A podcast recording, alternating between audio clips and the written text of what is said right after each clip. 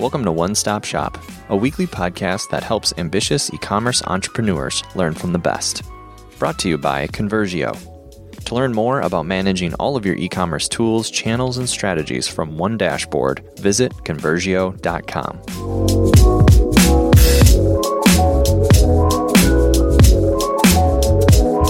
Today we talk to Justin Hong, founder of Dapper and Done. Business ideas rarely remain intact, especially in the early stages. It's crucial to get feedback and validate one's ideas, and it's equally important to be ready to change directions in order to meet customer demands. But how do you get quality feedback? When should you take feedback into consideration or disregard it as a distraction? In today's episode, we chat with Justin Hong, the founder of Dapper and Done. Justin shares his favorite tools and actionable tips and strategies that you can apply today to know exactly what customers want. Hey, Justin, how's it going? Hey, guys, how's it going? Thank you for having me on. Thank you. All right, Justin, in a couple of sentences to get started, tell us about Dapper and Done. Yeah, absolutely. So, Dapper and Done, I the site launched in 2015, so about a couple years ago.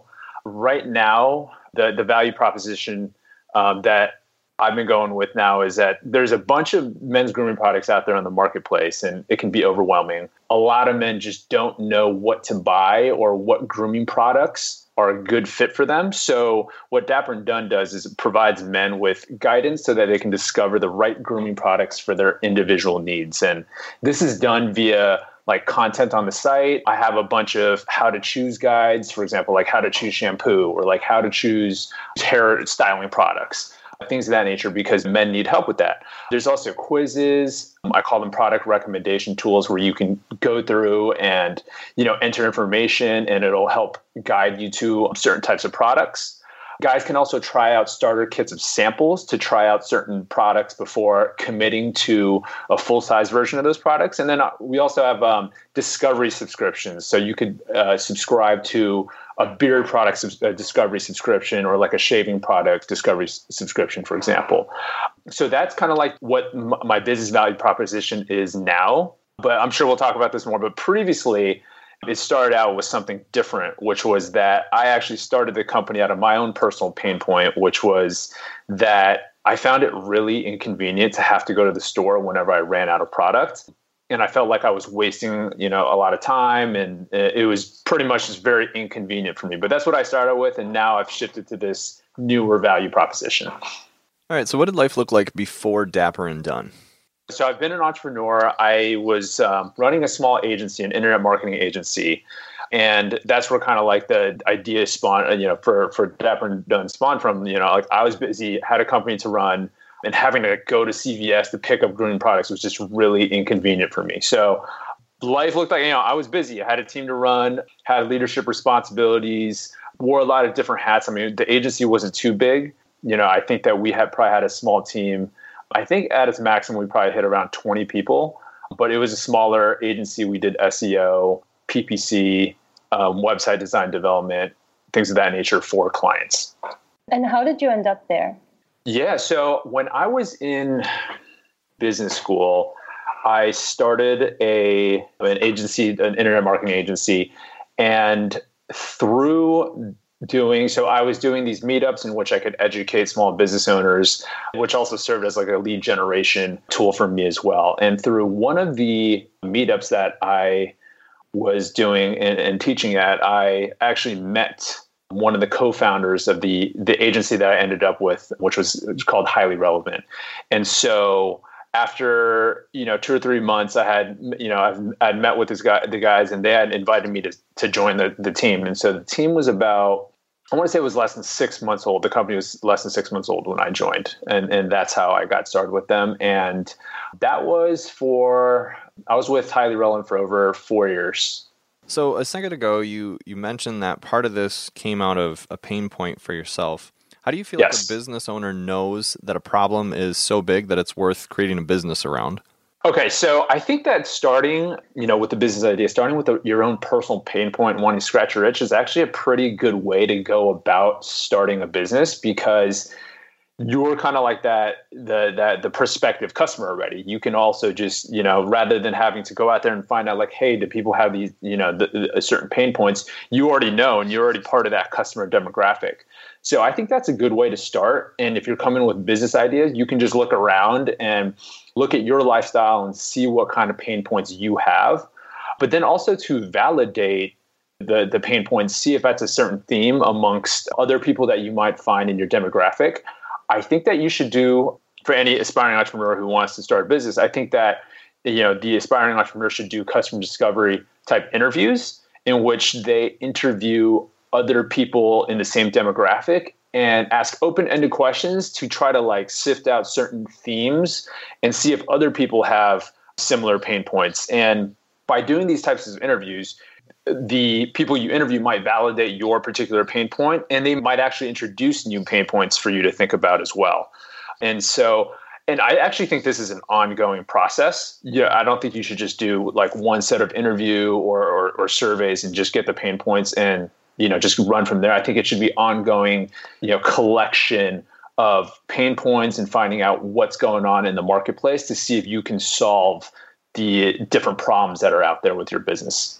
What were some of the specifics that you took away that maybe you didn't even realize that were a problem or weren't a problem when you went through this for your own for Dapper and Done?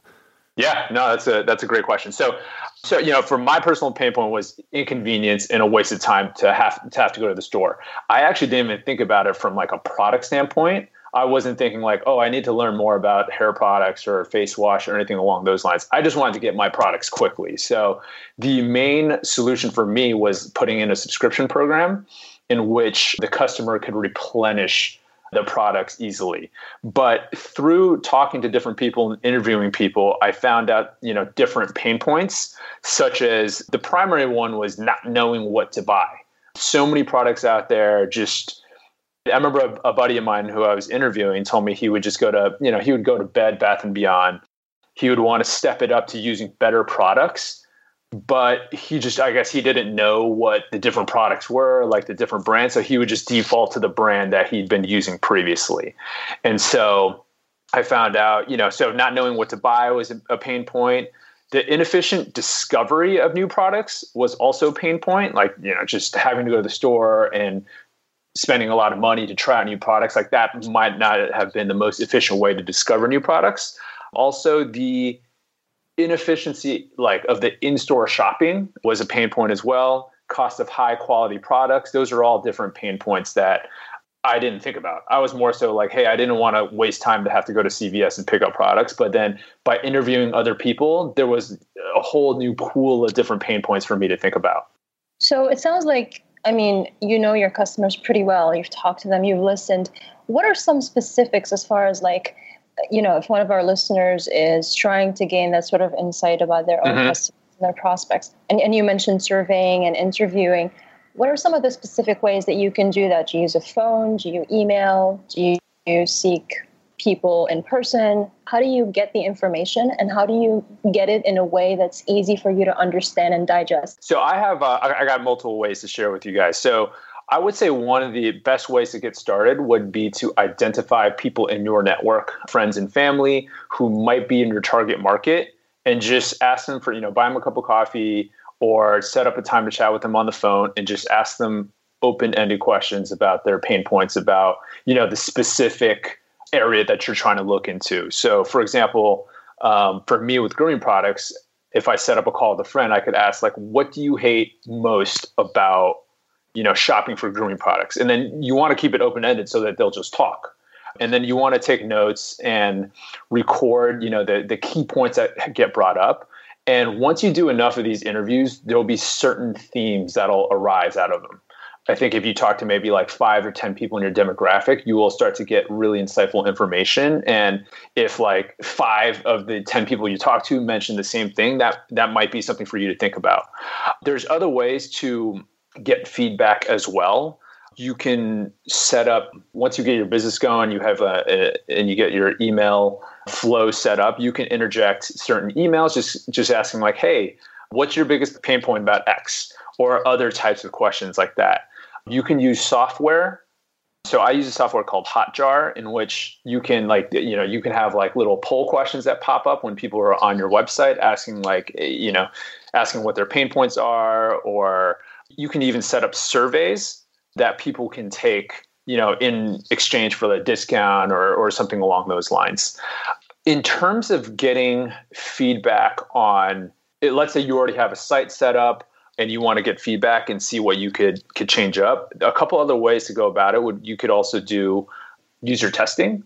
I think there's a the a software a product called uh, Peek User Testing, in which I would use, and it's free. I think you can do like a few per month, in which people will go onto your site, and it'll record them going through your site, and they can you know questions will pop up and they can answer them. So you can help clarify things on your site too. And then you could also hire people on fiverr to go through your site and give feedback as well. So there's a lot of different methods out there to get feedback and you know gain insights into problems that you could solve with your business i love how creative you are with all the methods it's like you left no stone unturned. I well, I don't. I mean, I didn't come up with those on my own. I, I read and, and learned different strategies to do so. Yeah, that's why it's so important, right? To mm-hmm. just keep learning and keep. Yep.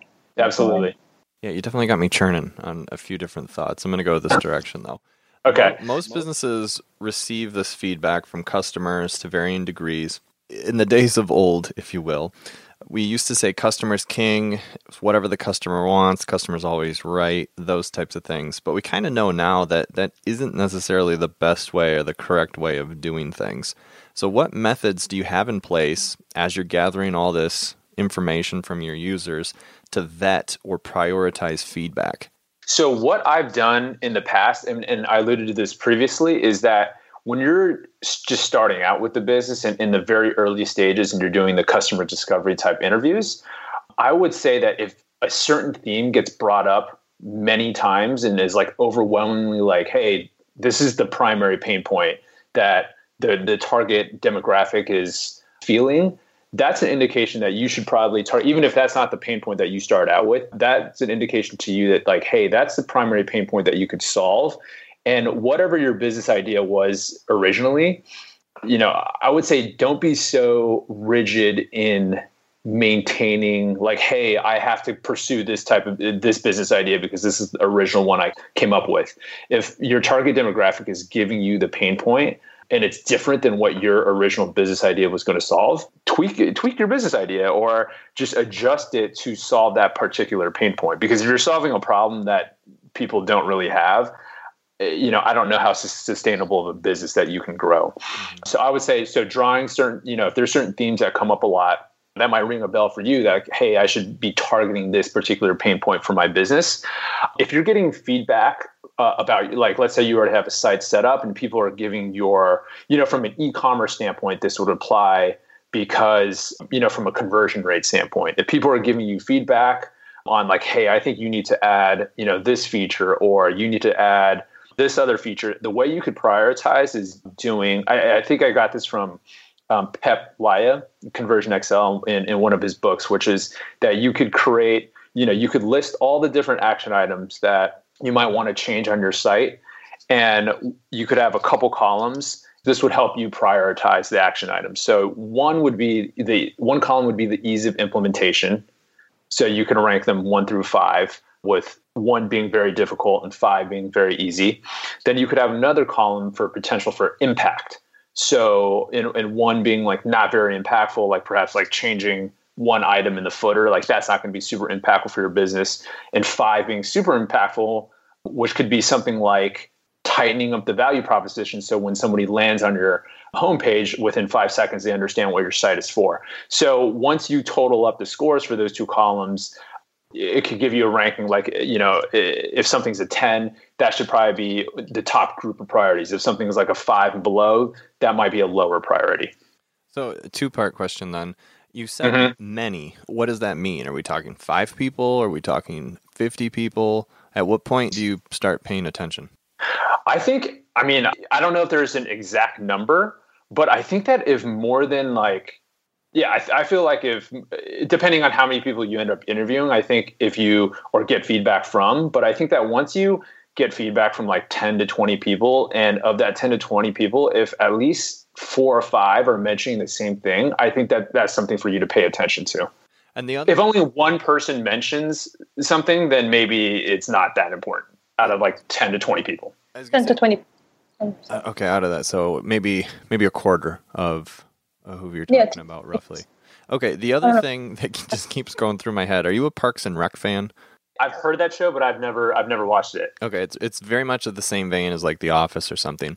And okay. it's all about the Parks and Rec department in Indiana in Pawnee specifically, mm-hmm. and they have these random town halls, and their town halls are always like just a bunch of their belligerent like citizens freaking out about a bunch of stuff. And I'm I'm not saying it to offend anybody, but sometimes there's right. just straight up bad advice.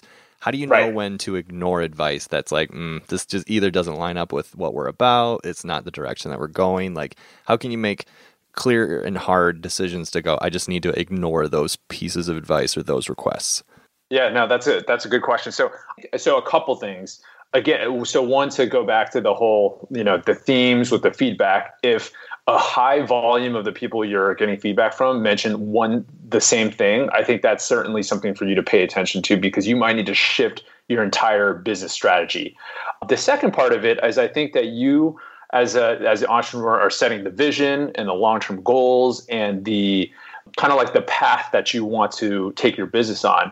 If somebody's mentioning something that's completely not aligned with that as you know with the, with the goals that you've set out for, like, hey, change, you know, I think you should start selling product why when your whole product line is selling, you know, if somebody's like, hey, I think you should start selling t-shirts on Dapper and Done when my whole thing is my whole my site's about grooming. You know, like that's just feedback that I'm not going to really take into to consideration. So I think it's one, it's like the certain themes that keep on coming up. That's very important. And then aligning the feedback with if it's in line with like the kind of like the goals and the vision that you have for your business. Like, I'm just curious, what other convictions or maybe I want to say personal attachments, if you will, that you have that you're not willing to change, even if the feedback is clearly pointing to a different direction? Yeah, so I would say with with my brand, there's so I think a lot of men don't know this, but there are certain grooming products that don't have the highest quality of ingredients that are out there.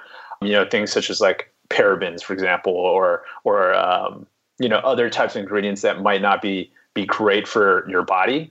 And so I personally want to be working with brands and carry certain brands on Dapper and Done that are either, you know, like they're either organic or natural or small batch, or at least are uh, have an awareness of like, hey, quality ingredients are really important here. So if somebody proposes like, hey, I think you should work with, you know, brand X or brand Y, and I know that that brand doesn't necessarily care as much about the type of ingredients that they're putting into their products, you know, that's something that I'm not willing to work with those brands just because I have customers who like those types of brands.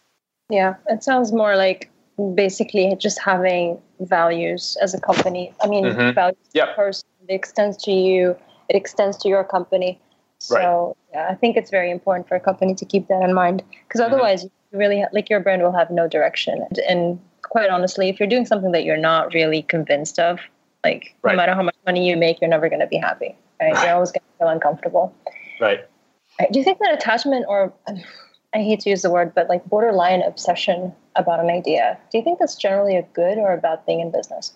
So I think that, I mean, I think it goes back to your, you know, the, what we've been talking about here in, in this podcast, which is I think it's so important to iterate your business or your idea based upon you know the the feedback that you've been getting. So i think that if you're so locked in on an idea and that particular idea doesn't have a market i think that's an issue. I think that being open minded and being open to iterate your business based upon what people are telling you and, and being selective about that feedback. Obviously you know you don't want to change your business based upon you know every little thing somebody says but if certain things keep on popping up i think it would be in the best interest of your business to you know even if it means changing your idea completely and doing a 180 i think that there's value there because there's people that you know if, if the feedback is correct i think that there's people you could serve by changing and iterating your business to target that the pain points of the marketplace.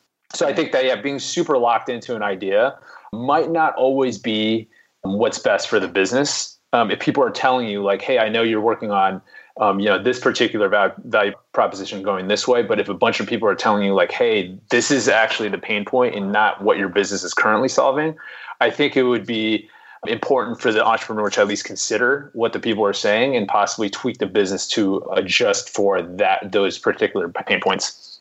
Yeah i feel like the only exception to that would be if somebody is trying to create something for other reasons other than making profit which it's kind mm. of hard about when you're doing it like make trying to create a business because business at the end of the day you're trying to make profit right? Right. But if you were if you were like obsessed about an idea or something that gave you fulfillment in a different way that uh, you know that's say as corny as it sounds like your dream to create whatever it is that you want to create and you don't care if anybody wants it or not you just want to make it happen then right. that would be a different story but i think you're right like if somebody wants to sell then they really need to listen to what people mm-hmm thing. So yeah, yeah. No, it's great talking to you, Justin. Thank you so Likewise. much for taking the time to be here. Yeah, thank you guys so much for having me. It was.